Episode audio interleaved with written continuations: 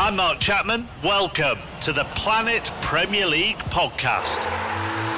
Each week, Cesc Fabregas, Nader Manua and myself talk all things Premier League. As a player, you don't have time to talk. No. You don't have time to make a plan. You just need to deal with wave after wave after wave. We watched Coach Carter and he said, afterwards, the game's just about doing this for your teammates. And I remember looking around halfway through the film and half the squad was asleep. Planet Premier League. Listen wherever you get your podcasts. Ladies and gentlemen. Hey everybody, this is Richard Deitch and welcome to the Sports Media Podcast. My producer as always is Patrick Antonetti. This week, going a little different this week, but I think you're going to find it really, really interesting. Our first guest is Garrett Graff. He is the author of the best-selling book, The Only Plane in the Sky, an oral history of 9/11. I can't recommend it enough. Head to Amazon and check it out. And Garrett wrote a book basically that expands his amazing piece from the 15th anniversary of 9/11, where he wrote about all those who were on board Air Force One with President George W. Bush on 9/11 and sort of everything that was going on with a focus on Air Force One that day. And now he's written a book, a full-length book, that tries to capture, you know, as best anybody can, what the national experience was like on 9/11, and it's an oral history of that. Really, really fascinating. We get into how he put the book together, how he did the research, why he chose what he chose, a couple of the stories at least that really hit home with me, and at the end just how sports played into that day as well. So that's Garrett Graff first. He is followed by two of my colleagues at The Athletic, Kavitha Davidson and Anders Kelto. They are the co-hosts of The Lead. That is a new daily podcast from The Athletic. It's the first daily podcast for The Athletic. It's basically they're going to try to sort of I don't know if you can duplicate the success of the New York Times Daily. They're certainly going to try to approach it with the same philosophy and the sort of same high end when it comes to storytelling and journalism. And we get into what The Lead is and why it exists and what's going to be on that show. And the first episode came out as we're taping this today on Monday, September 16th. It's really good. No company manning here. They did an awesome job, and that first episode's about the Saints getting robbed, basically, in last year's NFC Championship game. So Garrett Graff is first, followed by Kavitha Davidson and Anders Kelto, all coming up on the Sports Media Podcast. All right, as I said at the top, Garrett Graff is a former editor of Washingtonian and Politico magazines, and if you are familiar with him, and I imagine you might be if you follow me on Twitter, he's certainly written for many publications, Wired, New York Times, etc. For the purposes of this podcast, his book, The Only Plane in the Sky, an oral history of 9/11, is absolutely fascinating. It stems from a piece that I recommended a couple years ago that he wrote for Politico, I think on the 15th anniversary of 9/11, and it just struck with me for the quality and depth of reporting, the way Garrett presented it, and obviously, you know, as a New Yorker, you don't really need to be a New Yorker, but just a day that nobody, I think, in America will ever forget. And Garrett Graff joins me today on the Sports Media Podcast. Garrett, I know you don't do a lot of sports podcasts, so I appreciate you making the time for this one. Well, thank you. I appreciate it, and I have always been very appreciative of how supportive you were of the original article. Yeah, Garrett, I'm not asking about the book. Let's talk about Fox and CBS's NFL productions. Yes. The first and only time in my life I will ever have any contact with sports. So, all right. So, to give people a little bit of background, I think my chronology is right about this. You published a piece for the 15th anniversary of 9/11 about being aboard Air Force One with the President of the United States, George W. Bush.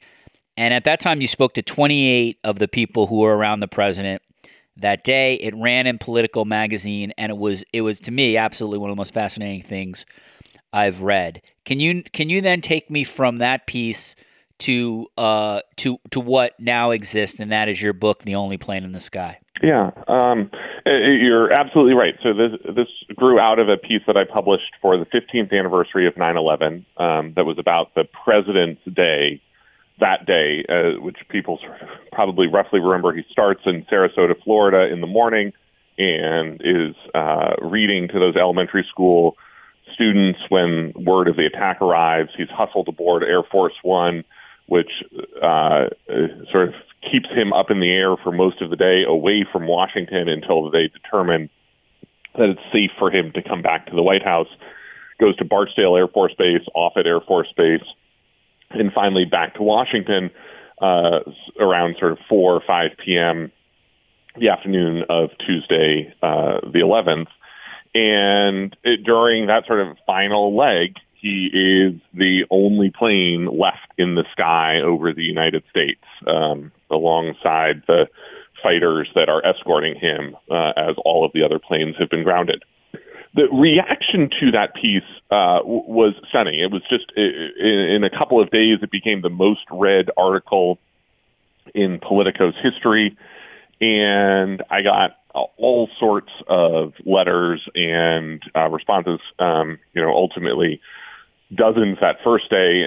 And by the end of the weekend, a couple hundred. And as a writer, sort of anytime you get like 5 emails from readers, you're like, oh, man, like this thing's really taken off. And so, getting a couple hundred was really overwhelming. And there were 2 that really stuck out in my mind. One was a letter from a woman, a mother, a veteran, who had 2 children, 7 and 9 at the time. And she wrote how she had printed out my article and set it aside so that one day when her kids were old enough to read it, she would be able to help explain why why their mom had left them to go off to war. And then the second was also from another veteran, a younger guy, Army, who wrote that he was in middle school on 9/11 and that he had done two tours in Afghanistan, one in Iraq, and had never really understood the trauma that the country faced until that day when he read about the day through President Bush's eyes.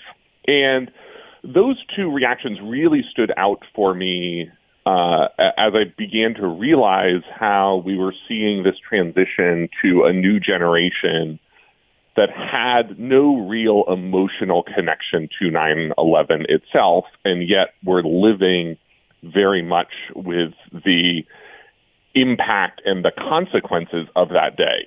We're sort of, especially when you begin to look at the generation who are now serving in Iraq and Afghanistan. This year, the 18th anniversary marks the first time in American history that we are deploying people to fight in wars that are older than the people who are being sent to war.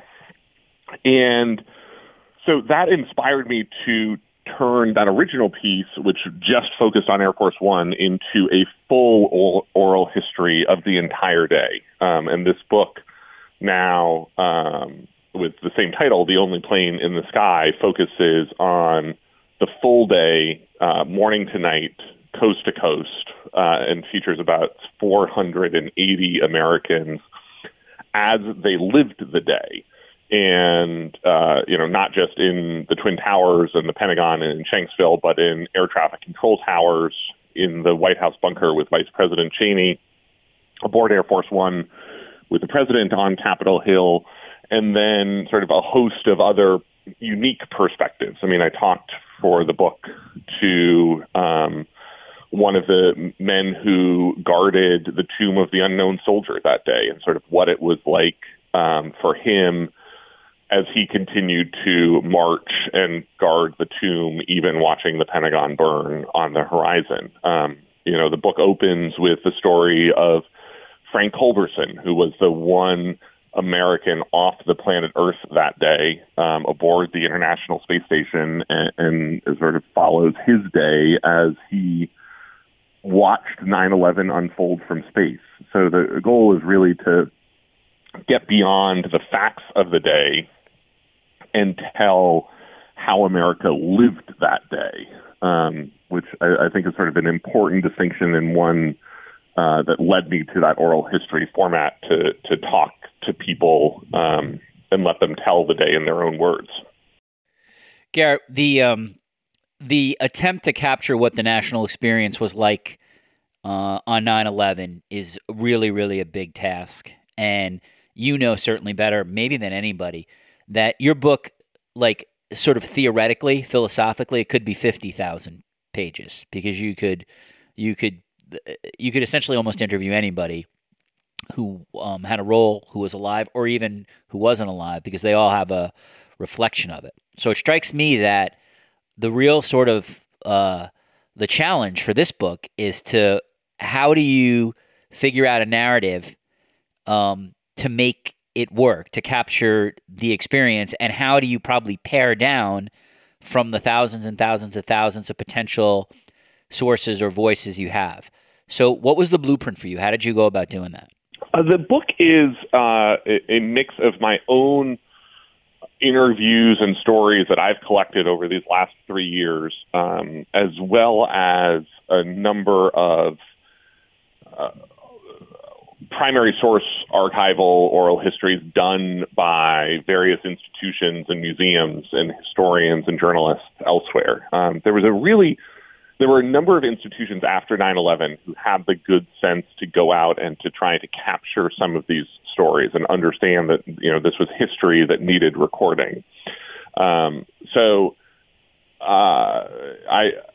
first step in this project was, looking at a lot of those. At the 9/11 Memorial Museum in New York, the 9/11 Tribute Center in New York, the Pentagon historian, the Capitol Hill historian, C-SPAN, the StoryCorps and the Library of Congress, the Flight 93 National Memorial in Shanksville, a number of other places, the Arlington County Public Library in Virginia. And all told, I was working through this with someone from the 9/11 Museum, an oral historian named Jenny Pachuki, and Jenny and I found about 5,000 oral histories that we began to sort of try to sort through in various archives across the country. We ended up with a pile that was about 2,000 that we collected and, read carefully or listened to. And one of the things that was really remarkable is that while a lot of these institutions had the good sense to go out and collect these stories, most of the oral histories had never, been touched or read or listened to basically since the day that they were collected or transcribed. We actually ended up having to do a lot of the transcribing ourselves of some of these things that had been done, a decade ago. And that pile of 2,000, we, sort of sorted through to end up with about the 480 voices in this book, which represent about 400 archival sources and then about 75 or 80 of my own work and stories. And you're absolutely right that sort of part of what is so amazing about that day is it is so inherently dramatic that, the first draft of this book, even after all of that whittling down, was literally twice the length of the finished book. And I'm sure that if another journalist or historian sat down with a pile of the 2,000 transcripts that I started with, they could write another incredible book of that day, without a single overlapping quote. There are so many stories that I didn't include in so many details that I didn't get the chance to include. I mean, of those sort of 480 people, there are probably only maybe 2 or 3 dozen that you follow throughout the day. Most of the voices in the book sort of come and go just as sort of their own role in the drama and the story of the day unfolds. There are certainly a number of people who appear only once, to deliver a single fact or a single observation or a single description. There are some absolutely incredible stories that I just didn't have any room for at all. Garrett, can you, for my listeners, because obviously there's a lot of people who listen to this podcast who are either writers or broadcasters, work in digital. how did you, when you have all this kind of source material, how do you go about, like, literally, like, the specifics of it? How do you go about figuring out a way to put it in some kind of order? Do you have a gigantic spreadsheet with all the people or all the sources you've talked to, and then a Word doc that you've transcribed, or the oral history? Do you use some kind of storyboard in an office? How did you, how were you able to sort of find some clarity to put this project together? It's a good question, and this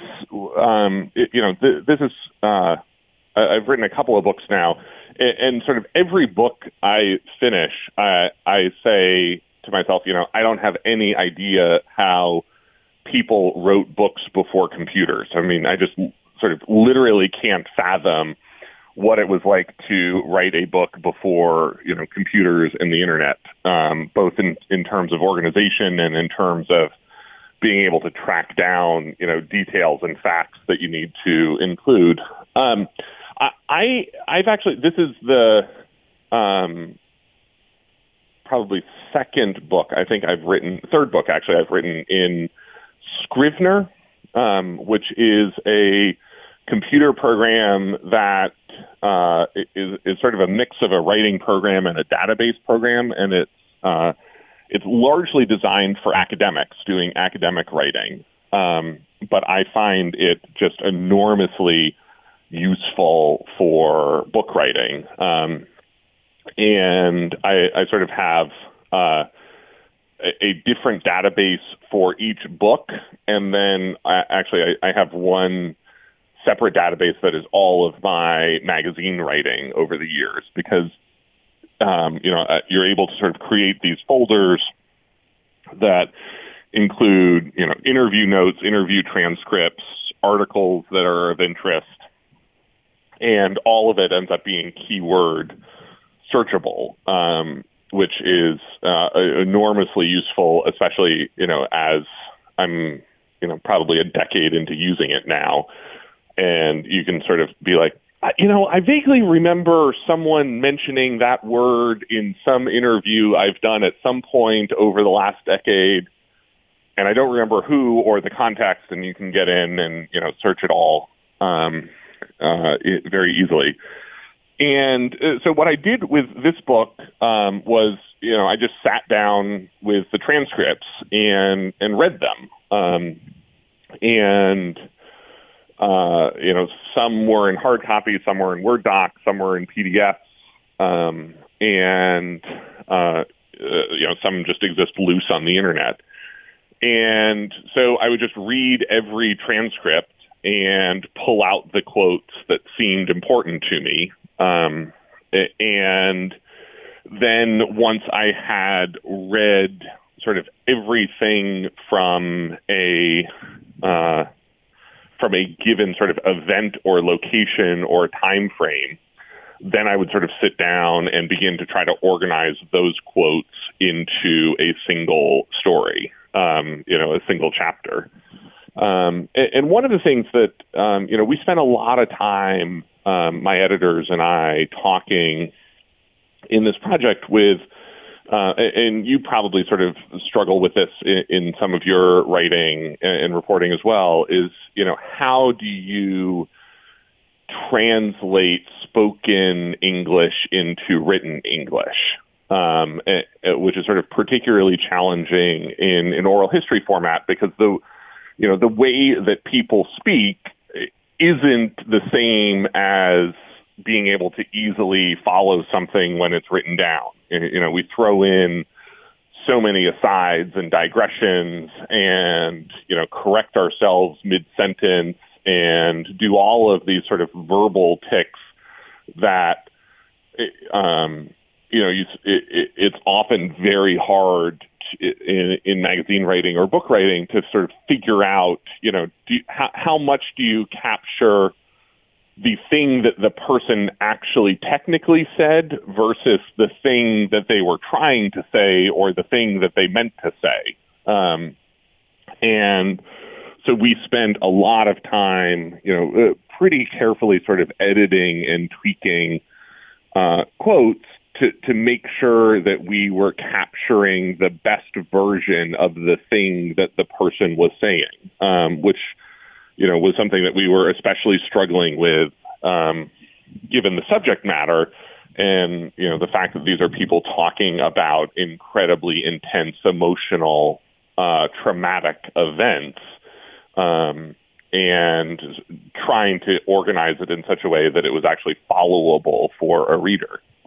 Garrett, is there, and I'm going to ask you about a couple of things in the book that really stood out for me. Of course, if you read this book, you know, your what stands out to you is sort of going to be so individualized. Was there any person who you or Jenny wanted for this book that turned down an interview for it? So actually, the only person who effectively no is the short answer. The only person who actually did turn me down in the interview process was President Bush himself that day. And ultimately, I was sort of happy with that, both in the original piece in Politico and then happy with that in the book. And you'll notice in the book, I don't use any quotations, from President Bush, except for sort of contemporaneous quotes that he gave that day. And I think that actually sort of worked from a storytelling perspective in an important way, because I think actually having President Bush's own thoughts and reflections on that day might have overpowered, you know, the aides and the people around him who I quote talking about him. And I think he's actually sort of, you get a better sense of him and how he experienced his day from watching, you know, his day refracted through the people around him than I think you actually might have even gotten from, him telling the stories himself. When, I guess everybody would be different, but for the interviews that you conducted personally, how would you characterize the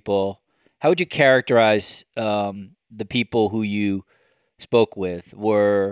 Were they emotional? Were they sober? How much is distance you think impacted their memory, or, and I guess this probably would be my guess, or is everyone sort of different in how they have processed and how they ultimately reflect on 9/11? Certainly everyone is different in the way that they reflect on and process that day. I was really sort of struck by a couple of things through this project. One is, of course, just how vivid that day remains for almost everyone who experienced that day. You know, I have an incredibly boring personal 9/11 story about, you know, being at breakfast in college, and yet I can sort of still tell you every fact of that day. And I think that proved true for nearly everyone that I spoke with. And of course, based on, you know, the mix of the 9/11 original primary sources and my own interviews, you know, the interviews in this book stretch from October 2001 up until, you know, April or May of this year of 2019. And that, for the most part, people just remember every day or every minute and every detail of that day so vividly. But you certainly do see sort of some larger themes unfold when you're sort of looking at 9/11 and its memory through, a national lens. And one of the things that just was so striking to me in writing the book was just how innocent America actually was on the morning of 9/11. You know, we sort of hear people say, 9/11 changed everything, but we forget just how much it actually changed. And you see You see that in what to me is the most fascinating moment of 9/11, which is the 17 minutes from the first crash to the second crash, where from 8:46 in the morning to 9:03 in the morning, you see sort of America writ large and New York specifically react to that first crash with a shrug. And sort of everyone says, oh, like, that's super weird. You know, must be some sort of problem with the plane, or the pilot had a heart attack, or air traffic control is having a really bad day. And I quote, you know, one of the most sort of breathtaking quotes to me in the book is this story of this New York ferry captain who watches the first crash from New York Harbor, and then he continues on, and the ferry continues on to Wall Street Terminal there in Lower Manhattan. And every single commuter on the boat gets off and walks into Lower Manhattan, even as papers and envelopes from the impact of that first crash are fluttering down around them as they walk off the boat. And you know, there wasn't a single person on that ferry that morning who saw that crash and was like, you know what? I think that this just sort of seems like this is going to be a weird day. I'm going to turn around and go home. You know, everyone just defaulted to assuming it was something accidental, and that it wasn't until that second crash that you began to see how, you know, began to sort of see people react to it as an attack. And of course, like, that's just totally different from the way that America thinks about the, you know, our daily lives now. You saw, you know, your listeners probably remember that video of the motorcycle backfiring in Times Square last month, where everybody runs for their lives, and we just default now to assuming it's an attack, it's assuming it's terrorism, assuming it's a shooting, until proven otherwise. I want to ask you about two specific sort of content things that always stand out to me in the book. The first one is the regarding Flight United 93. And that there are two fighter pilots from the DC Air National Guard from Andrews Air Force Base. Mark Sasseville and Heather Penny are the two pilots. And again, correct me if I'm sort of not describing this correctly, but they eventually are charged with the potential job of diverting this plane from whatever course it's in. Essentially, I guess using their planes to crash into that plane. I don't know if you interviewed both of them, but in reading about those fighter pilots and sort of their reflections, knowing that they're basically being told that they're not going to come back, that they're on a mission basically to sort of, one, give up probably their lives, but more than that, to cost the people on the plane their lives in sacrifice for obviously many more people on the ground. And that's obviously, Garrett, as you know, like it almost an inconceivable choice for sort of human beings to process. And I wonder, again, how you sort of process that reflection. If you did those interviews personally, I'm sure I'm not the only person to say this, but those two always sort of stand out to me on 9/11. Yeah, absolutely. And it's indicative that day of a couple of big things. I mean, your summary is absolutely right. You know, Mark Sasseville and Heather Penny are sort of at the Air National Guard base at Andrews Air Force Base in D.C., just outside D.C. that day, are scrambled into the air as the government and the military tries to improvise a response to this unprecedented and almost unimaginable threat that day. You know, the U.S. government was just really not prepared for an event like this, wasn't prepared for a threat inside the United States, wasn't prepared for the idea that the hijacked planes themselves could be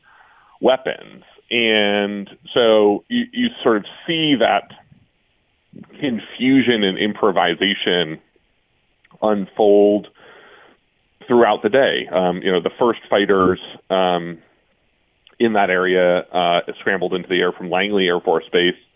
They're scrambled into the air. They don't even know what the threat is when they are taking off. So they actually head first straight out to the Atlantic, assuming that they are intercepting incoming Russian nuclear bombers. It's only after a few minutes that they are told, no, the threat is already inside the United States, get back to Washington. And then Sasseville and Penny are scrambled out of D.C. And Andrews Air Force Base. Planes were not kept on the ground armed, and so they go up into the air, and other fighters throughout the country that day are sent up into the air without any weapons, and they're effectively told, if you encounter a hijacked airliner, you're on a kamikaze mission. You are the only weapon that you have is your plane itself. And Heather Penny talks about in her oral history how, that they thought about, well, maybe we could aim our planes and then eject at the last minute and save ourselves. But they ultimately realized that, they couldn't afford to miss. And so they needed to, they needed to sacrifice themselves to take those planes down. Sasseville and Penny, as they are loading themselves into the cockpits, are sitting there shouting back and forth, you aim for the cockpit, I'll aim for the tail. And it's an unimaginable moment. It's an unimaginable order. And it's also that day, a really interesting example of the difference between the experience that people were having and the impact that people were having. And that sort of you see play out specifically in this order. I talk before that in the book about the shoot down order itself, which Vice President Cheney gives in the White House bunker where he has been rushed. And I spoke to Anthony Barnes, who was the director of the White House bunker that day and was the person running the liaison between the Pentagon and Vice President Cheney.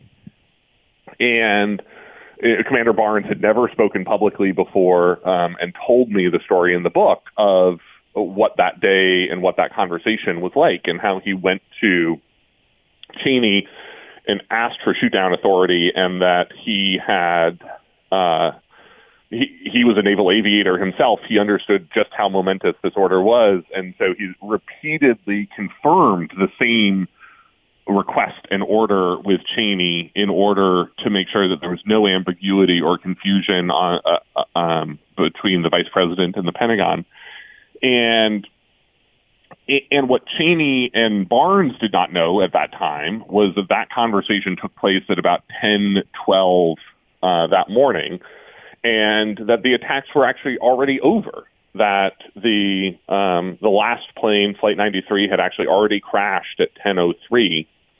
Sasseville and Penny, their fighters don't take off until actually about 10:30 that morning. So even as they think that they are heading into the air on this kamikaze mission, they don't realize that the attacks are actually already over and the last of the hijacked planes has already crashed.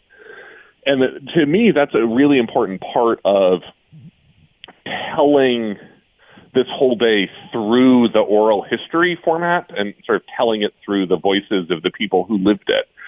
Because I think the tendency when we remember 9/11 as history is that we tell ourselves this much neater and cleaner story of what happened that day than it was for actually people who lived it. That, we sort of know the facts, that the first crash happened at 8:46. We know the last crash happened at 10:03. We know the whole thing was over within 102 minutes with the collapse of the second tower at 10:29 that morning.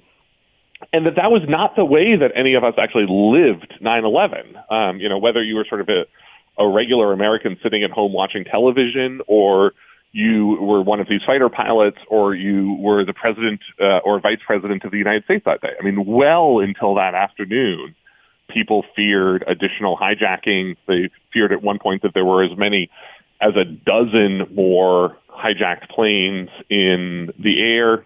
And, you know, I'm sure you remember that as terrible as the final toll of 9/11 ended up, nearly 3,000 Americans dead, the estimates that first day were that there might be 25 or 50,000 casualties, you know, that there might be 1,000 people dead at the Pentagon alone.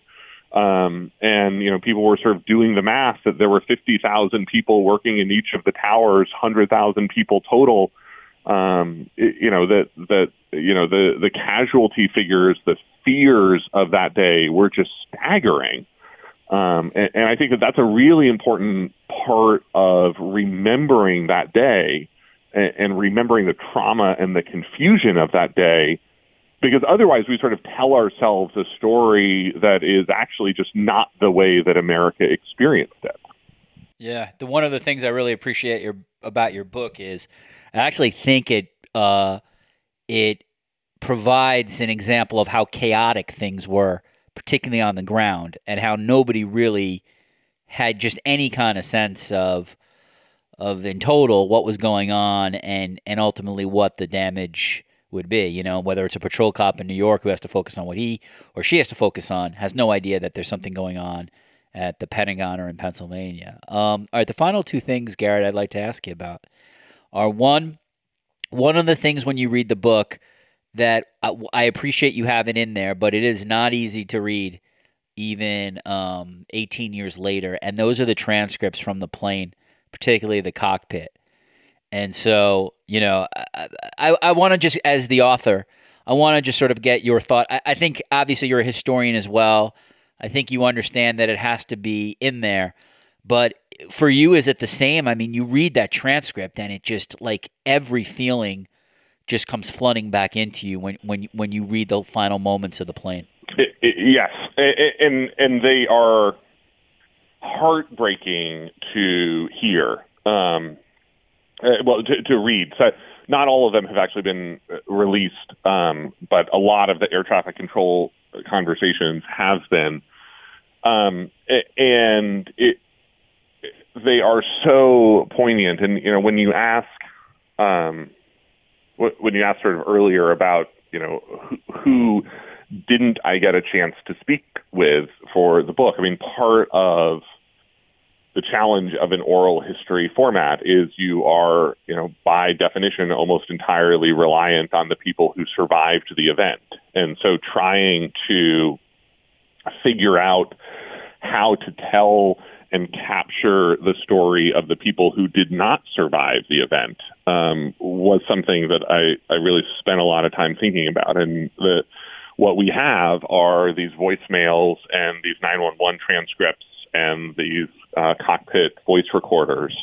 And it's, you know, they are still haunting and incredible to read or listen to. I think that they are in some ways the most powerful material that comes out of that day. Garrett, the last one from me, and I know I think you've been asked a form of this question before, and you've probably written about it too. But in writing about this now, both obviously in magazine form and now in the longer book form, so much of 9/11 has to do with happenstance and fate and luck.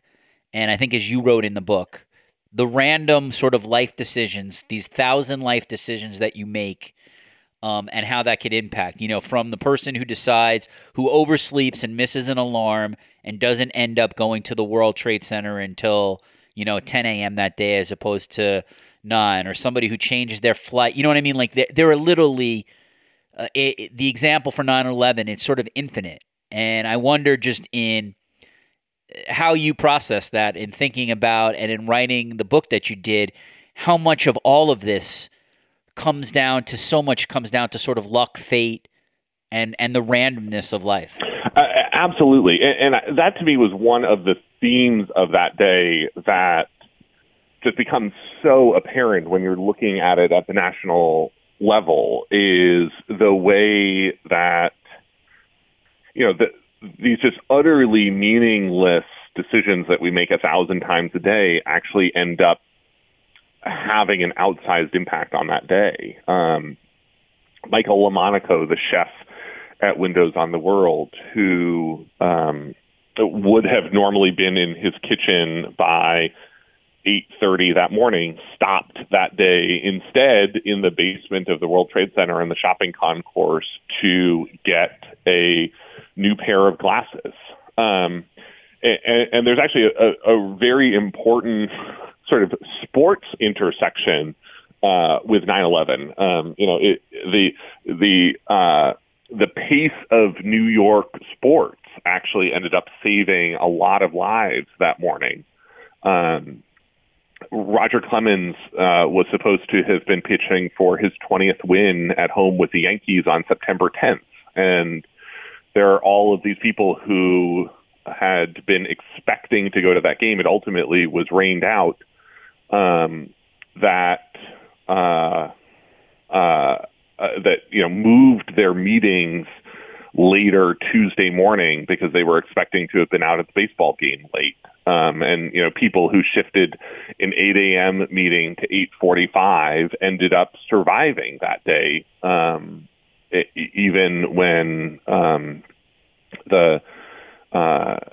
had they not had tickets to the Yankees game the night before, they might have died. And sort of similarly, the New York Giants were playing in Denver that night, on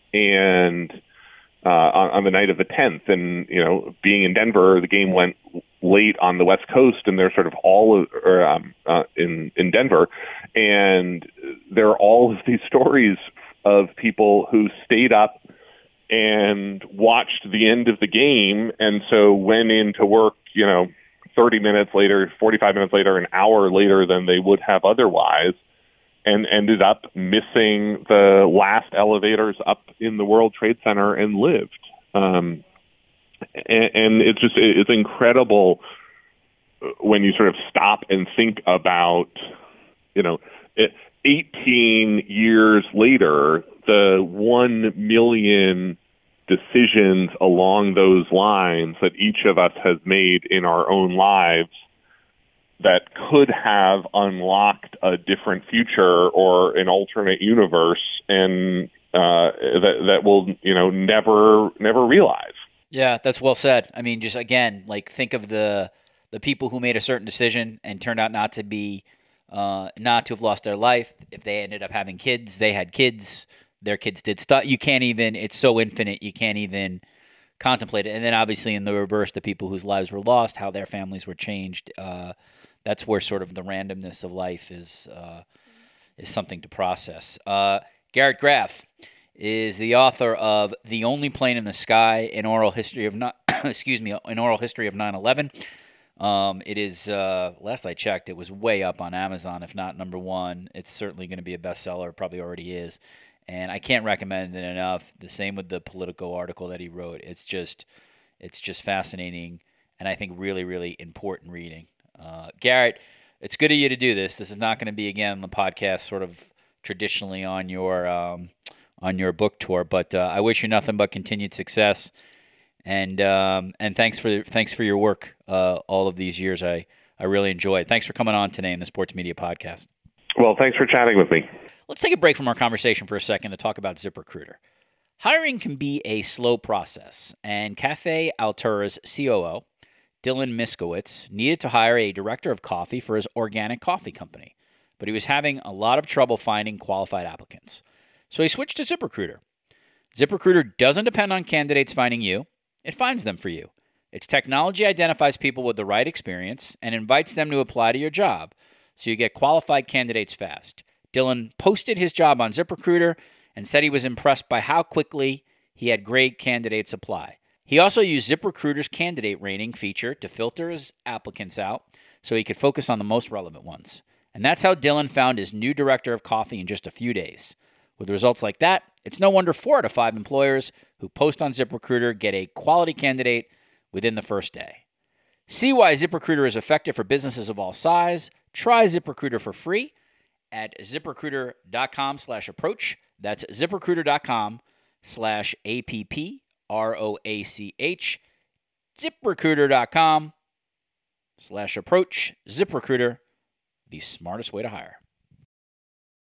All right, my thanks to Garrett Graff for a really interesting conversation. And now we turn to two of my colleagues at The Athletic, Kavitha Davidson and Anders Kelto, are the co-hosts of The Lead, which is a new daily podcast from The Athletic and Wondery, originating from Los Angeles. This is the first daily podcast for The Athletic, and it is the first to be published entirely outside the site's paywall. A very, very big deal for The Athletic, and I'm happy to welcome sleep-deprived Kavitha and Anders from Los Angeles. How are you guys?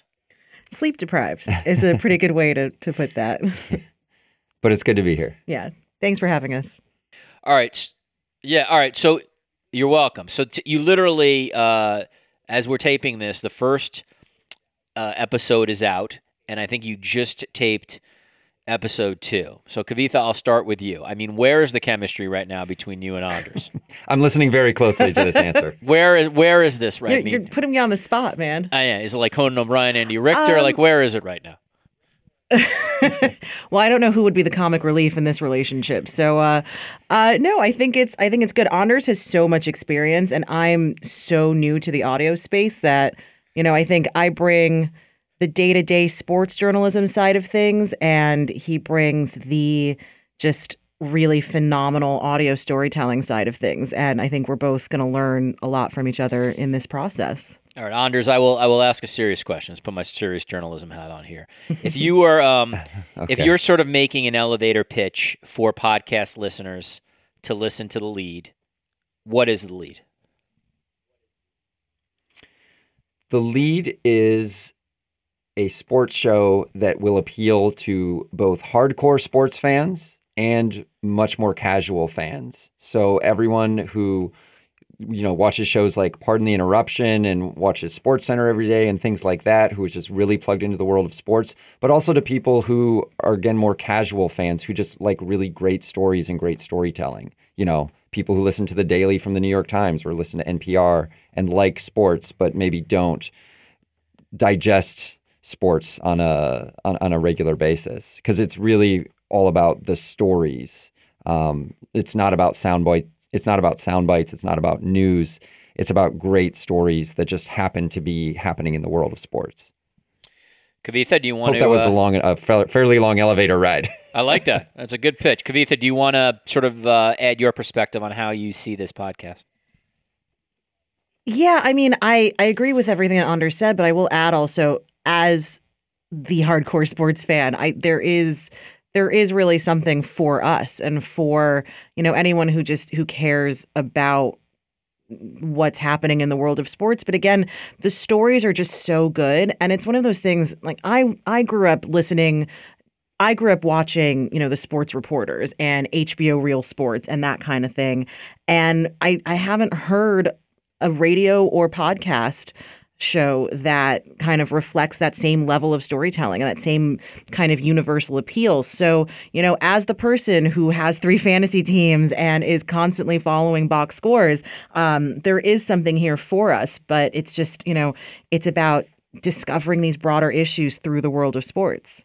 And it's not like a hot take show. We're not like delivering sound bites or, you know, snippets. What we're really trying to do is to kind of take a step back and to take the 30,000-foot view of something that's happening in the world of sports right now, to maybe go back in time to explain how we got to the present so that you understand these stories in greater depth and you experience them almost the way you experience a story when you watch a documentary film. You know, we're trying to kind of paint a fuller picture of these little snippets of news that you hear, but might not fully understand the sort of background and context. Right. It's a 20-minute audio version of a long form feature. Kavitha, that's a good way to put it. Yeah, like one of the things that's going to be interesting about this podcast, much like The Daily at the New York Times, is how do you balance the news of the day versus an interesting feature that your publication has done, or a trend piece, or something that's not specifically tied to that day? I know you guys have producers in addition to you two, but what's the thought process at this point in trying to figure out what works, given the fact that, you know, there really is sports news literally every single day, and you could feature something that's news of the day at the same time. That could be challenging during certain times of the year. Yeah, I mean, literally every single day, literally every single minute. I think that's the challenge. That's the mix that we're trying to go for. I mean, there's so many stories that are, for lack of a better word, evergreen, but are undertold. And I think we're trying to tell those stories. At the same time, we want to be relevant, and we don't want to be reactionary, but we want to cover what's happening in the world of sports in a smart way. In a smart, long view way. So, for example, we just taped an episode about Antonio Brown, obviously in the news, and will continue to be in the news for many, many reasons and for the near future. But, we didn't just want to do a reaction piece about that. We didn't want to say, Antonio Brown is accused of sexual assault. What's the reaction here? What did the Patriots know, and when did they know it? That kind of thing. No, like we want to take a long view here. So it might take a day or two to put an episode like that together. But, that gives us more space and more time to actually, have a meaningful discussion about some of these issues. And with that particular story, the framing that we chose to go with was to look at the NFL's policy around situations like this when a player has been accused of a violent crime. If we go back in time, we start like before the Ray Rice incident, and then we look at how things changed through the Ray Rice incident and how the NFL's policy has shifted, and then we arrive at the present, and so we better understand why the NFL is doing what it's doing and what's likely to come of the Antonio Brown case. Anders, one of the important things, as you know, are the initial episodes when a podcast first runs. You want to hook people as quickly as you can. That's why the serialized podcasts that have been so successful have been successful. They're usually able to get people from episode one. When thinking about like your first week of shows, your first 2 weeks of shows, what kind of stories did you think would most pop with an audience?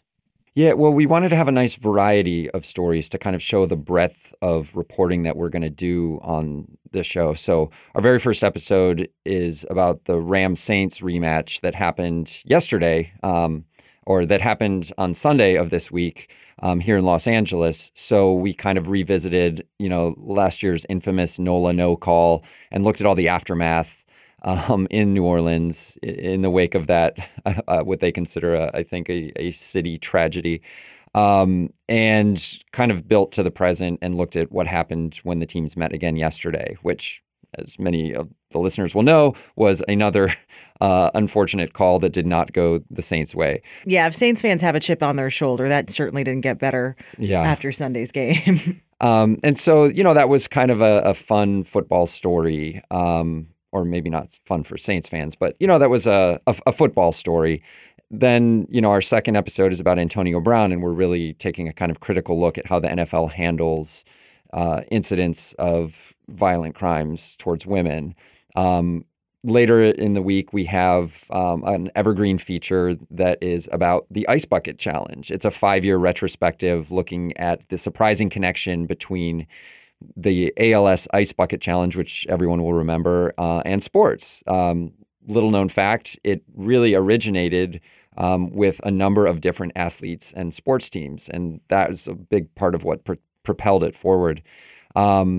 We have a story coming up about mental health in college football players, and our plan at the end of the week is to do a kind of fun recap of some of the big stories of the week and a preview forward to the weekend. So it's a mix, as you can tell, of kind of heavy hitting, more serious journalism, and then some lighter, kind of more fun, entertaining pieces. And we want to have that blend throughout the show. Kavitha, The Athletic, as you know, has like a whole new flotilla of UK soccer writers. And so will they be part of The Lead? Or is this going to only be focused on U.S.-centric sports? Well, no. I mean, we're really trying to go above and beyond what I think normal what the usual coverage points of media, of sports media outlets tend to be. And, you know, I have sitting right next to me a former soccer star himself, so in Anders. So we will definitely be covering some soccer. We're going to make it a point, I think anyone who's followed my career knows that covering women's sports is extremely important and, you know, something that I've advocated for throughout my career. So we're making it a point to tell those stories that are frankly undertold, but are no less compelling. And that's our plan going forward. All right, a couple more here. Anders, how will you judge success? How, or maybe more importantly, what have the athletic managers told you that success will be here? Well, you know, of course, performance, how many downloads, how high we get in the charts, that matters a great deal. I think for me as a journalist, I think the ability to tell stories that aren't being told other places, or to report on sports in a way that feels new and different. I mean, we're really trying to kind of capture the magic of audio storytelling, to take people places, to expand their minds, to dive into stories in a kind of immersive way. So it's both, you know, the sort of numerical definition of success, but also the journalistic or even artistic definition. Kavitha, the podcast market in sports is, how do I sort of phrase it? I mean, there is a ton out there. It's broken down by niche, by sport. In terms of this kind of podcast, ESPN has announced that they're going to do something similar. You know, the Ringer now has a daily podcast, so it's a little bit different than this one. So while this is certainly, I think, unique to the space, you guys are competing against so many other podcasts that, in essence, will also touch on some of the content that you hit.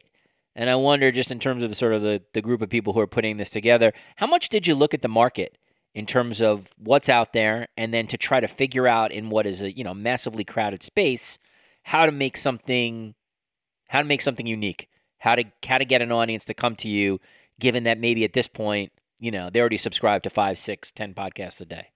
You're absolutely right. It's a very crowded space. And I think I don't think I'm giving away trade secrets to say that obviously we're looking at what other people are doing. And, you know, I'm a former ESPN employee, ESPN writer, and I have tremendous respect for many of my former colleagues there, and, you know, what their capacity is to contribute to the space. That being said, I think we really are filling a gap here. There really isn't a show like this. And I think just the quality of the producers that we have and the quality of the storytelling that we're aiming to do, it really is kind of unmatched, at least from what I've seen so far.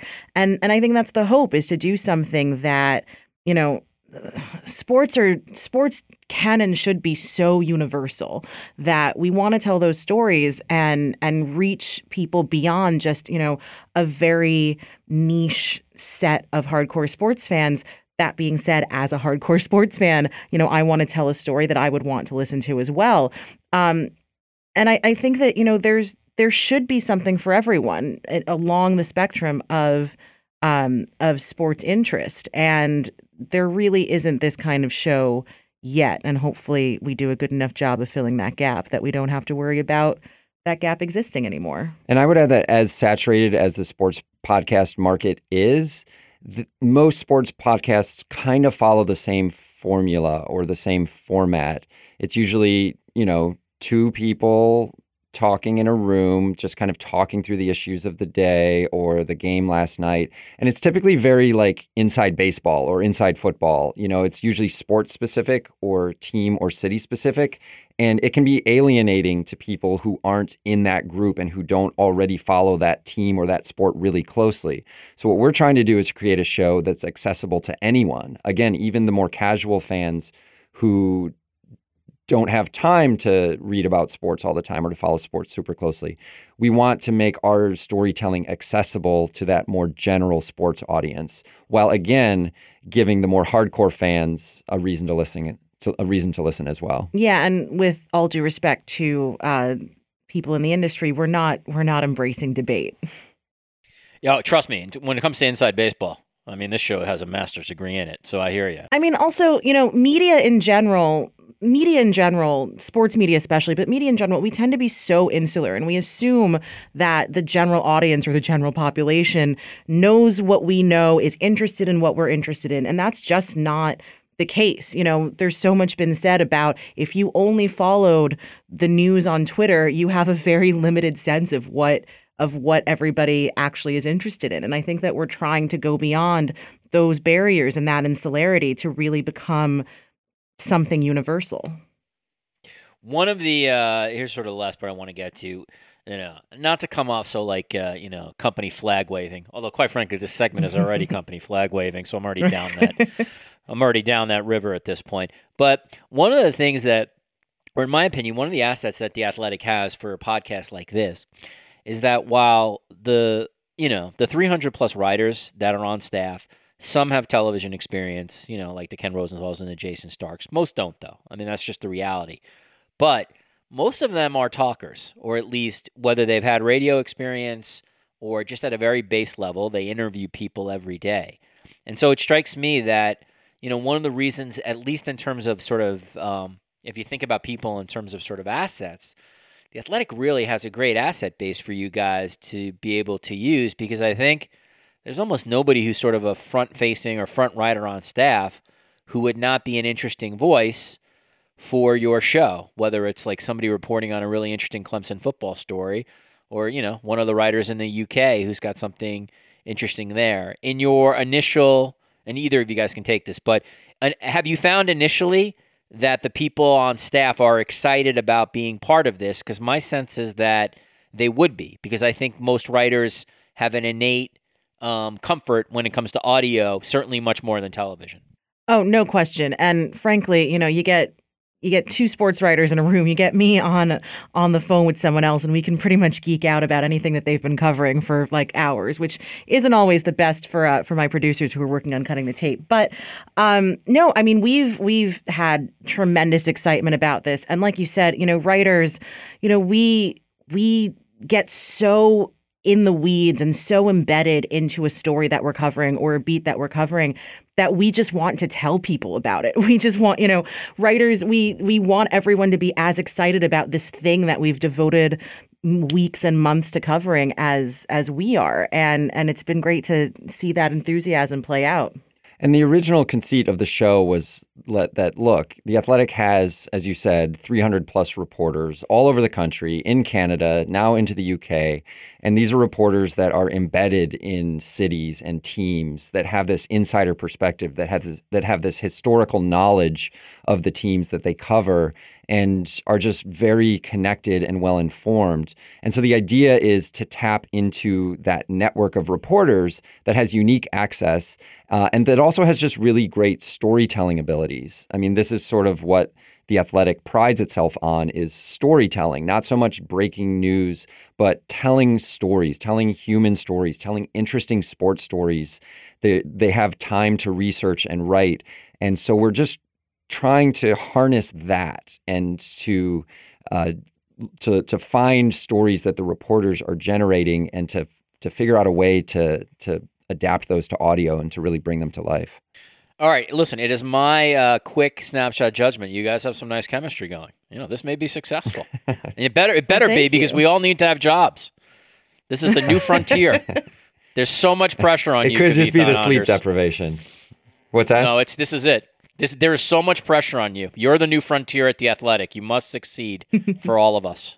That's my that's my Nick Saban pitch talk. How'd it go? You guys feel ready to take on the world? All right. Is there anything else you want to add before I let you go from this podcast? Well, I would just say that we do, you know, we do take that responsibility seriously, that we are excited about this. We're working extremely hard. And we all, you know, from us to the producers, to the editorial producer, to the sound designers, to all the folks at Wondery. I mean, this is a real team effort. We had a group of 10 people here last night until 2 a.m, finishing up the first episode, executing a marketing strategy. It takes a village to make a podcast. Yeah, and I'll add as the plant, shall we say, from The Athletic. I joined as a sports business writer in May, and just I had been an Athletic subscriber for at least a year before that, and I truly believe in the journalistic mission. That sounds like a company line, but I promise it's not. And I've really been excited to take the types of storytelling, the type of journalism that we have on the written front and try and bring it to this completely new space for me, but hopefully a space that can reach even more people and even more broadly. Listen, we all work for The Athletic, so you have to take that for what it is. And I think people who listen to this podcast know, I try to be honest with them when it comes to something as stupid as embrace debate or more serious topics. I will say this. Honestly, no bullshit to the audience here. I listened to The Lead this morning, and I was like, holy shit, this is fucking really good. Like, I was really psyched to be part of The Athletic because this, sounds like the highest kind of, audio podcast that I've heard. So kudos to your I'm not sure how good you two are, but kudos to your producers because it really sounds awesome. So, yeah, so congratulations. They're phenomenal. And everything in there, you heard some original music compositions too. There's really good. The team here is ridiculous. It's pretty stacked. Yeah, the edit, the quality of the edit on that podcast was super high. So that gets me very excited for heading forward. All right, Kavitha Davidson and Anders Kelto, they're the co-hosts of The Lead. That's a new daily podcast from The Athletic and Wondery, coming out every day. Go to Apple Podcasts. And find The Lead and subscribe to it. Obviously, it would help if you leave a 5-star review and a nice comment. That is basically how the algorithm sort of gets played when it comes to Apple Podcasts. It'll certainly make Kavitha and Anders' bosses very happy as well. I'm wishing you guys the best of luck, but congrats on a great first episode, and thanks for joining me today on what will soon be the much smaller than yours sports media podcast. Well, thank you so much. This is great. Thanks, Richard. It was a lot of fun. All right, let's take a break from our conversation. Stop what you're doing and look down at your left wrist because our friends at MVMT watches have got exactly what you're missing. MVMT has you covered with tons of quality, clean, and all-around good-looking watches and accessories that we can actually afford and order right from our couch. Do your wrist and wallet a favor. Go check out their minimalist designs. We love minimalism. Minimalist designs that you can have with no risk because they offer free shipping and returns. With over 2 million watches sold worldwide, MVMT has solidified themselves as one of the fastest growing brands out there. Listen, pick a style or design that you personally like and would wear and chat about it. If you need more details, please let us know. I've got some friends who are big fans of the new Odyssey collection. They love how it's super clean and minimal, but also has a unique hexagonal shape. They also have a ton of sunglasses and offer interchangeable watch straps, so you've never run out of options for just a new look. MVMT watches start at just $95. Just $95. You're guaranteed to find something you love that won't break your bank. If you need a watch, again, MVMT. These guys are truly a ground-up entrepreneurial success story. They understand living on a tight budget because they lived it too, and that's why they wanted to make a quality product and quality products that are accessible to everyone. They've sold over 2 million watches across more than 160 countries, and their collections are always expanding for you. Now, this is important. You can get 15% off today with free shipping and free returns by going to mvmt.com/Deitch. That's mvmt.com/Deitch, D-E-I-T-S-E-H. And you can see why MVMT keeps growing. Check out their expanding collection. Again, go to mvmt.com/Deitch. Join the movement, MVMT. All right, back in the studio, my thanks to Garrett Graff and Kavitha Davidson and Anders Kelto for their time and really interesting thoughts. If you like this kind of conversation, please go to the Sports Media with Richard Deitch page. Give us a 5-star review. Give us a nice review. That is how this sticks around with Cadence 13. The last couple episodes include Monday Night Football analyst Booger McFarland, a long conversation with him. Gus Johnson of Fox Sports calling college football and why he wants to get back into the NBA. One of the regulars, John Orand, and I talked about NFL ratings and what we think and where we think that might go. And then just go down the list of all the previous guests we've had. I think you'll enjoy the content. All right, thanks as always to Patrick for producing this podcast. I'm actually impressed by myself with a massive cold getting through it. Thanks to everybody at Cadence 13 as always, and we'll see you again soon. Thanks again, everybody. This is the Sports Media Podcast.